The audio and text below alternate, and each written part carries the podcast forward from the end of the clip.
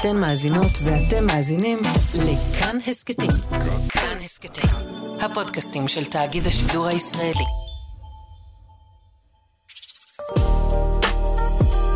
הישראלים, עם ז'וז'ו אבוטבול.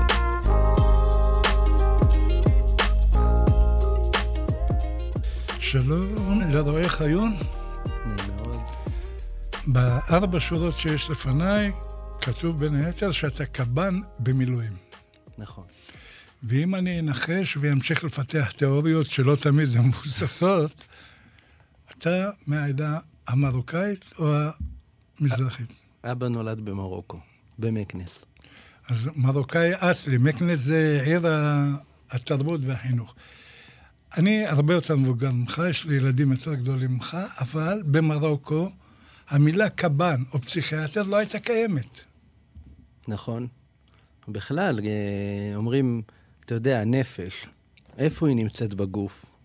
תראה לי. תכף נגיע לזה שאתה חוקר נפש, הרי קב"ן זה קצין בריאות נפש.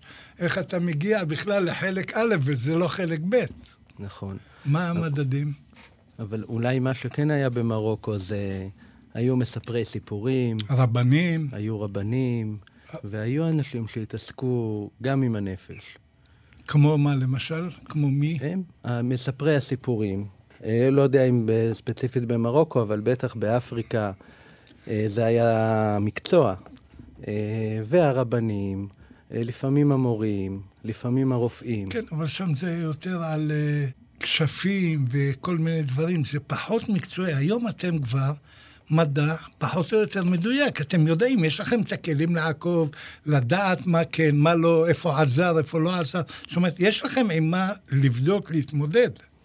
נכון. עדיין חסר, וזה עדיין מקצוע מאוד מופשט ומנסה להיות יותר ויותר מדעי, אבל נכון, זה עולם אחר ממה שהיום, ובטח אם אני חוזר לשאלה הראשונה, אה, במשרד הביטחון בכלל, וגם בצבא, כי משרד הביטחון אני מדבר גם אה, משפחות שכולות, פוסט-טראומה, נכי צה"ל, וגם בצבא, החיילים הסדירים והמילואים. זה הפך להיות מאוד מאוד uh, מקצועי, ויודעים על זה הרבה יותר היום, ועובדים. היום כאדם שעומד במערכת הצבאית, וצריך לקבוע האם אותו חייל שאומר שיש לו פוסט-טראומה, רוצה את הכסף, או מדבר אמת. איפה אתה יכול לעמוד באותו רגע? מצד אחד, אתה לא יכול לשקר את נפשך, מצד שני, אתה לא יכול לפגוע בבן אדם על סמך איזו השערה לא מבוססת. איך אנחנו מחליטים? טוב, אז קודם כל, לשמחתי, אני לא בפוזיציה הזאת בכלל. אני אה, מטפל בקצינים, או, ב, זה ב, ב, בתור קב"ן, או אה, בחיילים, ובאופן פרטי, או דרך משרד הביטחון, באנשים שמוכרים עם פוסט-טראומה, ואני מגיעים אליי ואני מטפל בהם אחרי שהוכרו. אה, אבל השאלה שלך זו באמת שאלה גדולה. אני חושב שקודם כל יודעים היום איך לאבחן פוסט-טראומה. מי שעושה את זה זה רופא, אה, פסיכיאטר, הוא יש לו את הסמכות לאבחן. וזה דבר שיש לו קריטריונים די ברורים, ומי שסובל מפוסט-טראומה רואים את זה.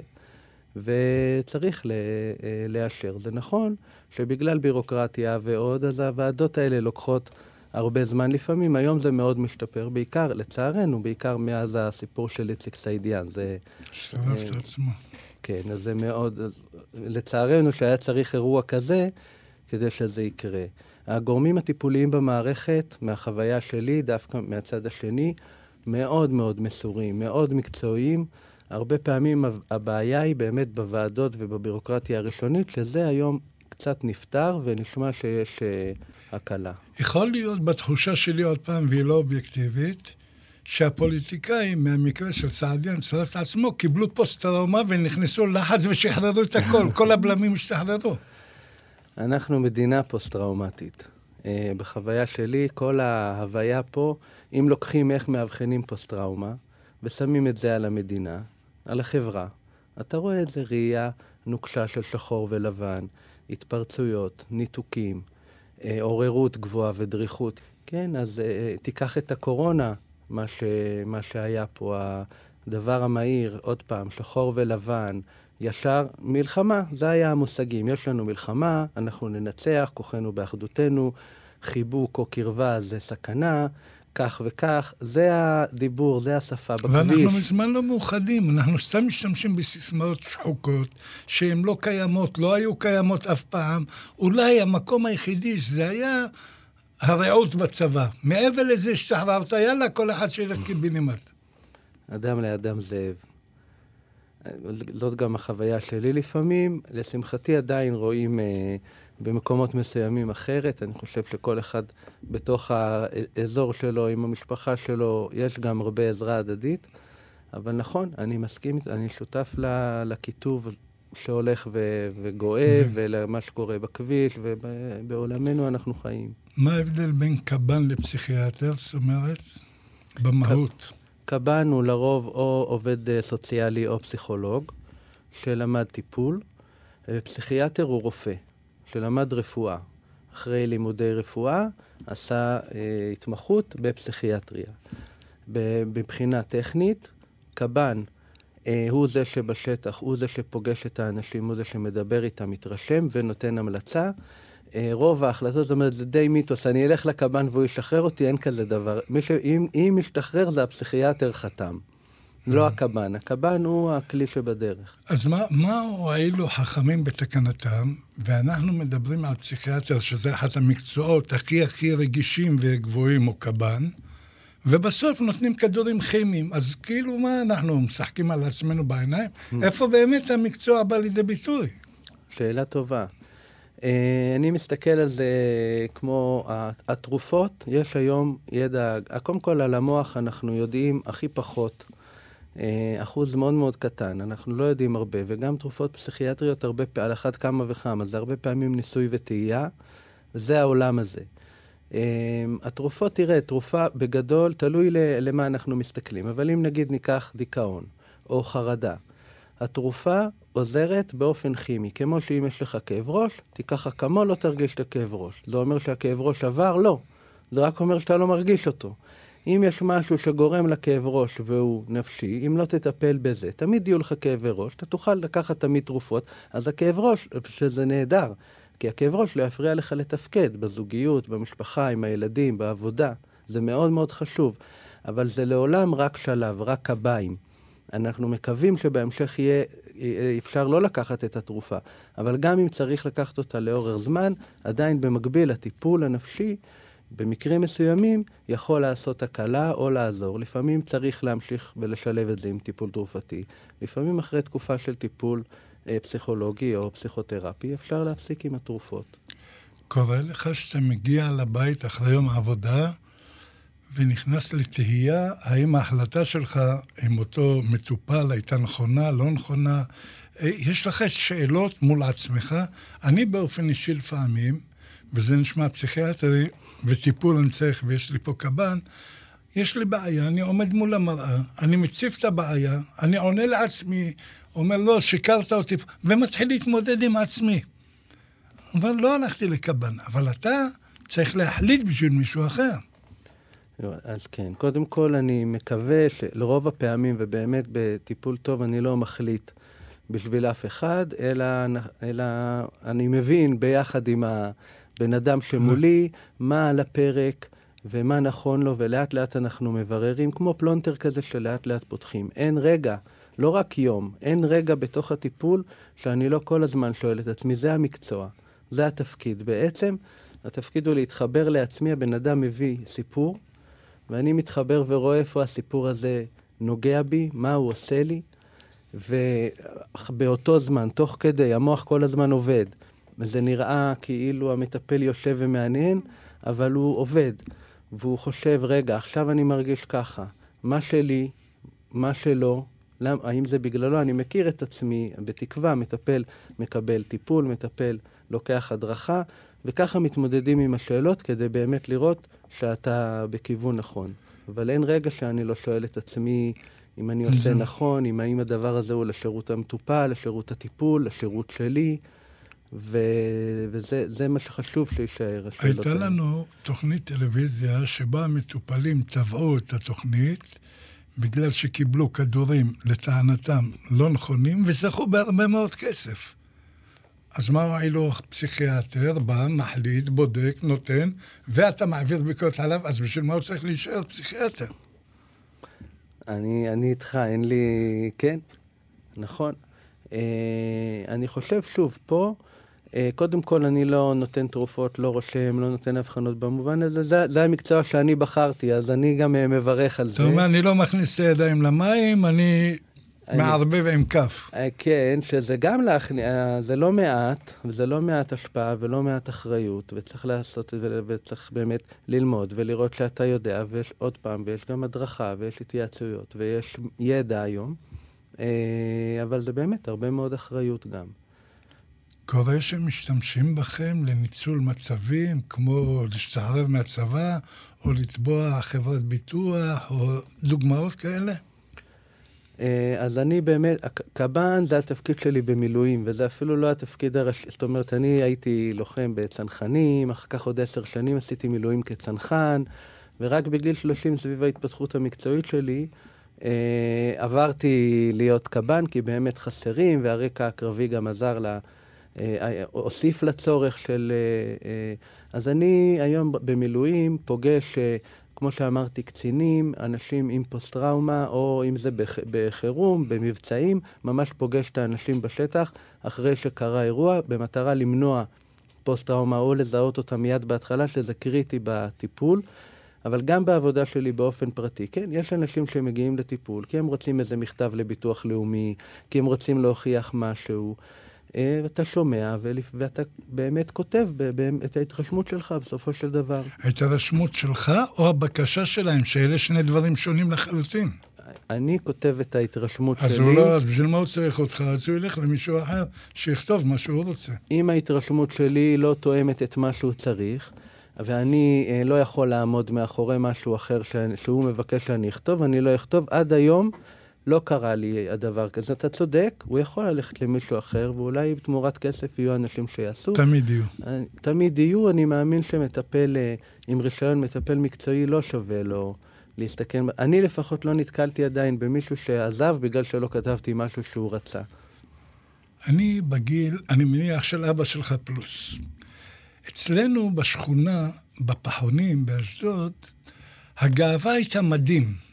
ברגע ששמת על עצמך מדים, הרגשת שאתה קרוב לאלוהים. אצלך, במשפחה, החלק המרוקאי שלה, כי אני לא יודע מה החלקים, פסיכולוג, זה הרמה הכי גבוהה שיכלנו לחלום עליו. מה זה עושה בגאווה של המשפחה, במפגשים, באירועים, בשמחות? אתה מחייך. כן, אני, אני חושב תוך כדי... אה, אני, כשהייתי קטן, רציתי להיות רופא. רופא ילדים רציתי להיות. אז הלכתי על כיוון אחר של, אה, של רפואה. אני, אני מרגיש שההורים גאים. אה, אני הגשתי את הדוקטורט שלי לא מזמן, אין לנו דוקטור במשפחה, אז... אה, אבל אני לא חושב שזה... משהו, איזו, הם היו גאים גם, גם בלי זה וגם עם זה, אבל ברור שזה גם מעורר גאווה. דווקא התפקיד של הפסיכולוג, גם עם חברים, גם עם משפחה, את זה אני מנסה נורא לצמצם.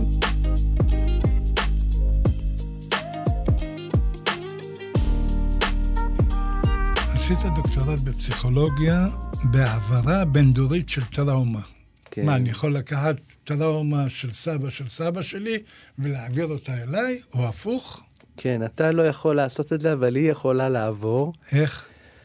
אה, אז יש, אה, בשטח, אנחנו רואים אה, הרבה איך טראומה עוברת מדור לדור, לפעמים אפילו ארבעה דורות קדימה. האופן שבה זה קורה זה דרך דפוסי היחסים.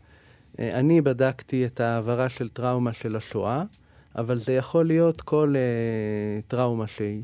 Uh, בשואה זה כמובן מאוד קיצוני. אז אדם שחווה את מה שהוא חווה בשואה, לדוגמה, אני אקח משהו רק בשביל לסבר את האוזן, uh, אחר כך מקים משפחה, והוא רוצה שהילדים שלו לא יחוו כלום מהטראומה שלו. אז הוא לא מדבר עליה. והוא מאוד מאוד חזק ומקדש גם חוזק, ו- ולא, ופחות אה, נותן מקום לחולשה.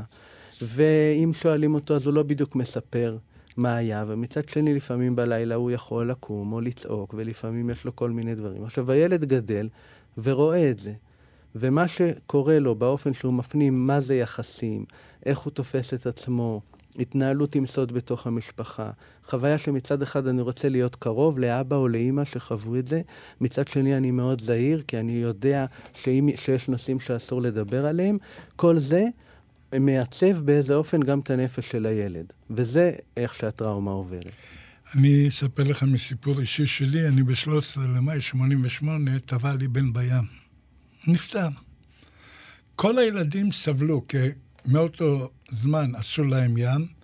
הנכדים שבאו אחרי זה סבלו כזה, והיום כשהם גדולים, ואני עוד מעט סבא רבא, מדברים שפגעתי בהם. למה פגעתי בהם? מנעת מאיתנו מה שהחברים. אתה מכיר דברים כאלה? שמעת? כן, קודם כל אני לא ידעתי. אז אני, הנה, אני מספר לך. כן, אה, זו טראומה מאוד מאוד קשה, והנה אתה מספר איך היא השפיעה על האחים.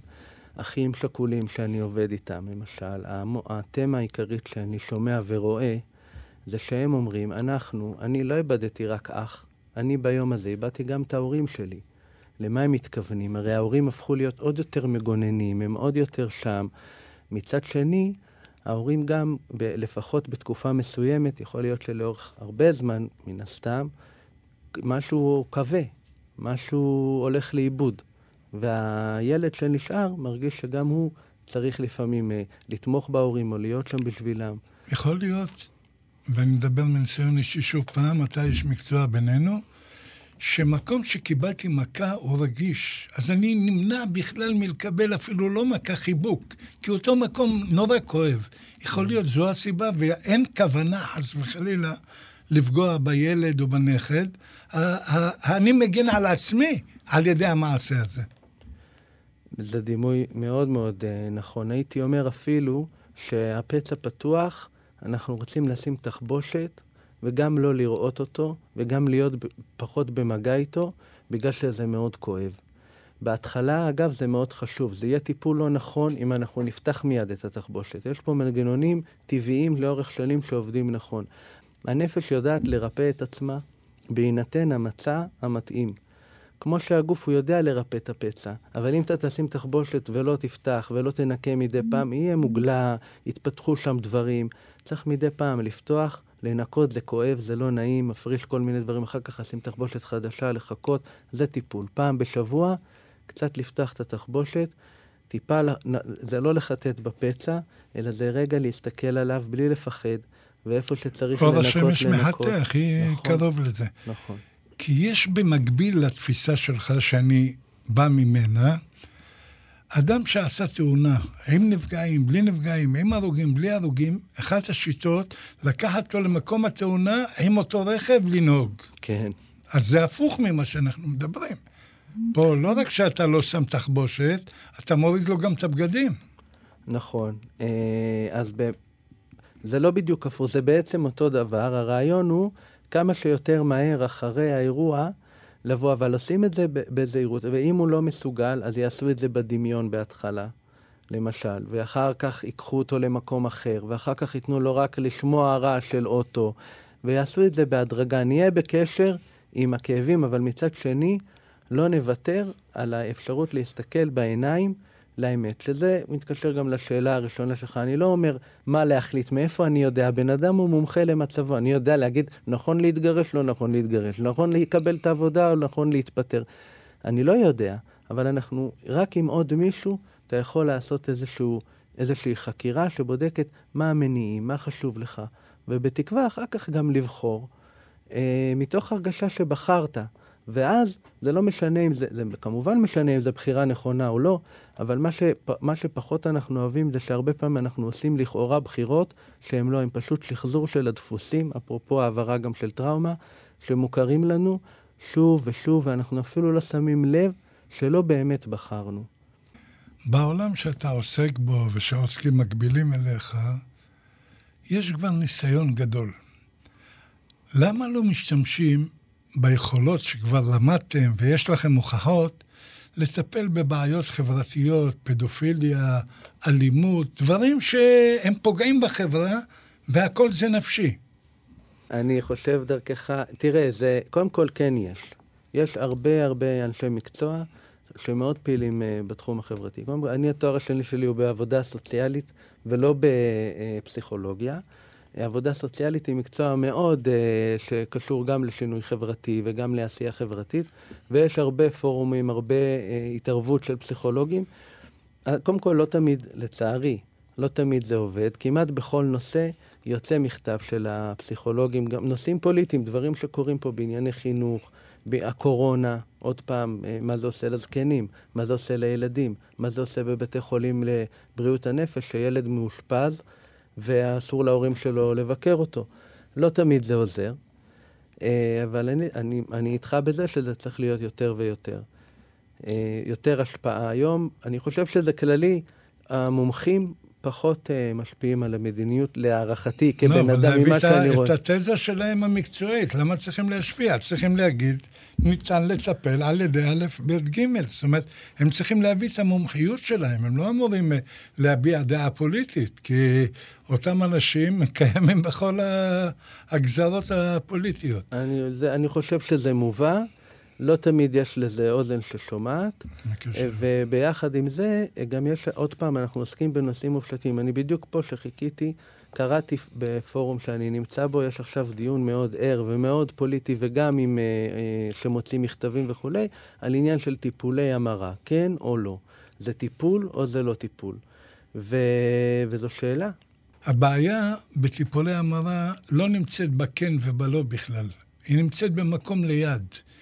כי באו וקבעו שאסור לתת לילד בגיל 13 להניח תפילין. אז אם אסור לתת לילד להניח תפילין, למה אתה נותן לילד לעשות טיפולי המרה? זאת אומרת, אם אתם רוצים לכן ובלא, ואין לי דעה לך, אני אומר, באמת שאין לי דעה, אבל שזה יהיה גלובלי על הכל. זה לא יהיה רק על משהו שקרוב לנפשי. הבנת למה אני מתכוון? כן. וזה החבל. כן. יש לחבר שמאי. ששואל אותו, מדברים והכל, לפי מה אתה קובע את מחיר הבית או הווילה לצורך העניין? הוא אומר לי, זה כל כך פשוט שאתה לא מאמין. אני אומר לו, הוא אומר לי, אני בודק מי החבר הכי טוב של בעל הבית ומי השונא שלו. הולך לחבר, כמה אתה חושב עולה הבית, הולך לשונא כמה, מחבר את שתי המספרים, חותך לחצי, תמיד אני קולע בול. כן. שיטה.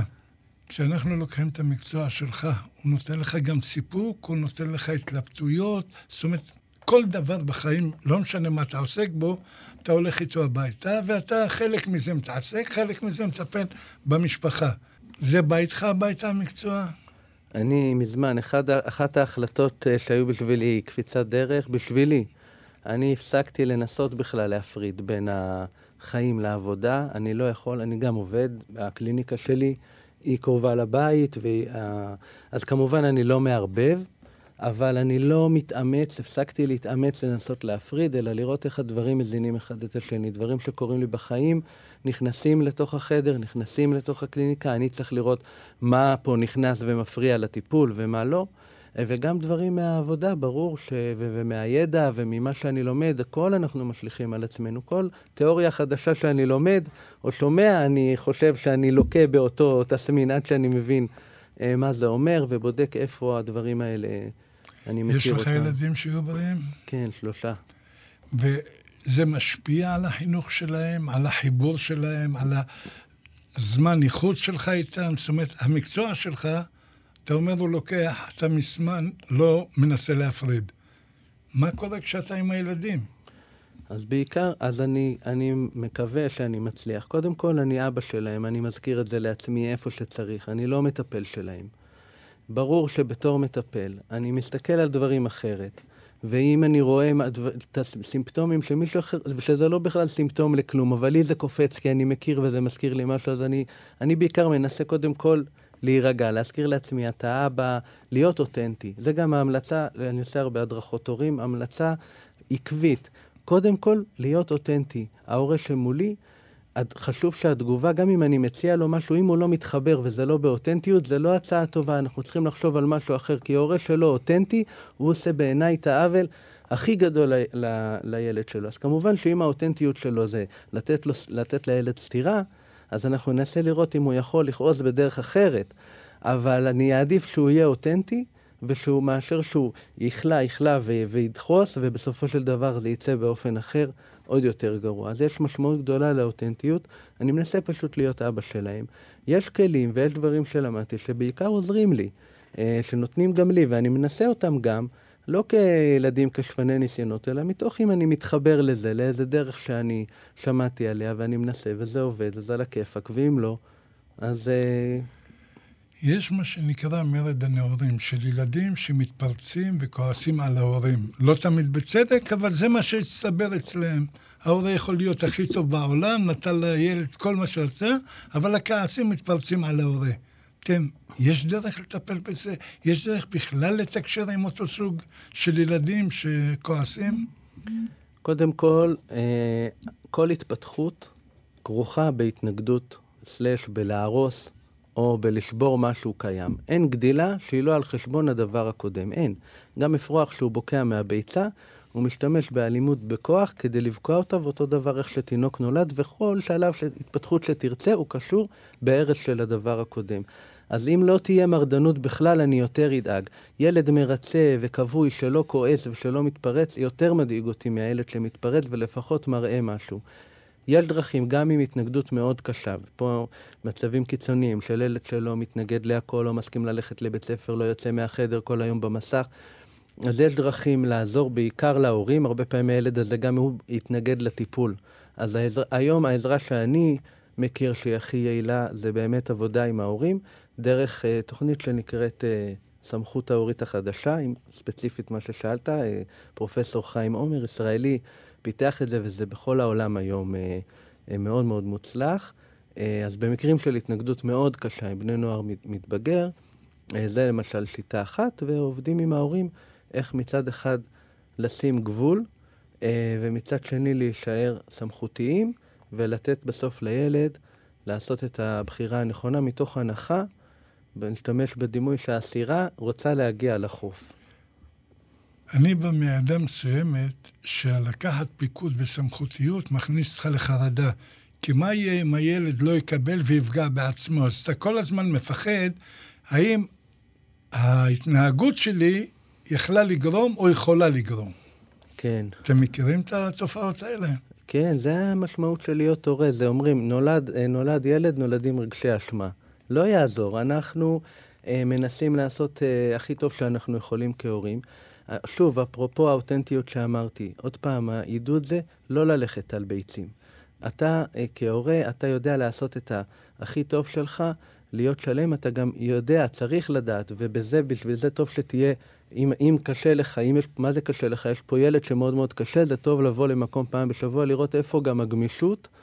אה, לפעול לפ, לפי מה שהוא צריך, אבל להמשיך ללכת בקו אחד ולסמן לו, זה חוף, זה חוף, ובזה אתה בעצם נוכח. רועי, האמת שיכולנו להישאר כן. פה עוד שעות על גבי שעות, נעמת לי, עניינת אותי, חידשת לי, והיה כיף. תודה רועי חיון, נעמת, תודה. תודה.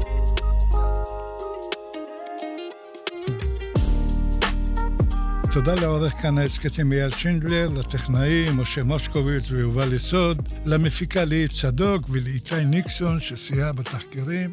חפשו את ההסכת הישראלים בכל יישומוני ההסכתים. תודה, נשתמע.